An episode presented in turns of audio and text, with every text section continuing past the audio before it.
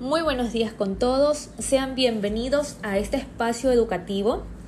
El tema de hoy es la democracia, limitaciones y falencias desde sus orígenes.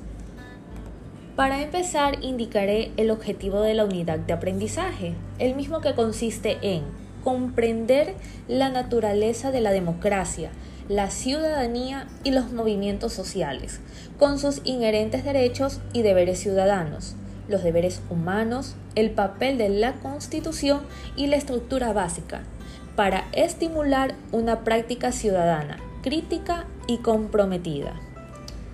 Dicho esto, empezamos con los antecedentes de la democracia.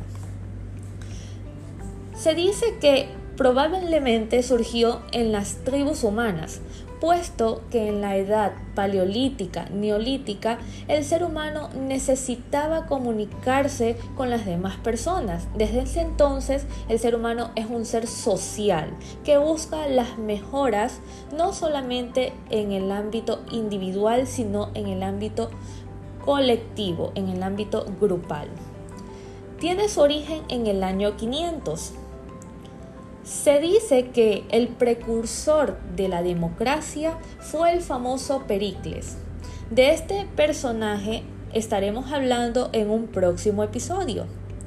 La finalidad de la democracia era designar la forma de organización política esto se vino a dar luego de procesos de transformaciones sociales.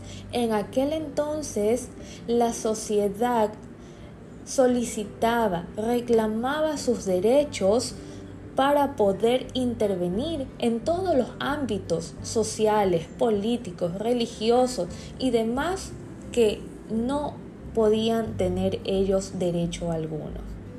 Espero este antecedente de la democracia haya sido de su interés, estaremos en otro episodio dando otros temas muy importantes como es el origen del término democracia y también lo que eran sus limitaciones y las falencias.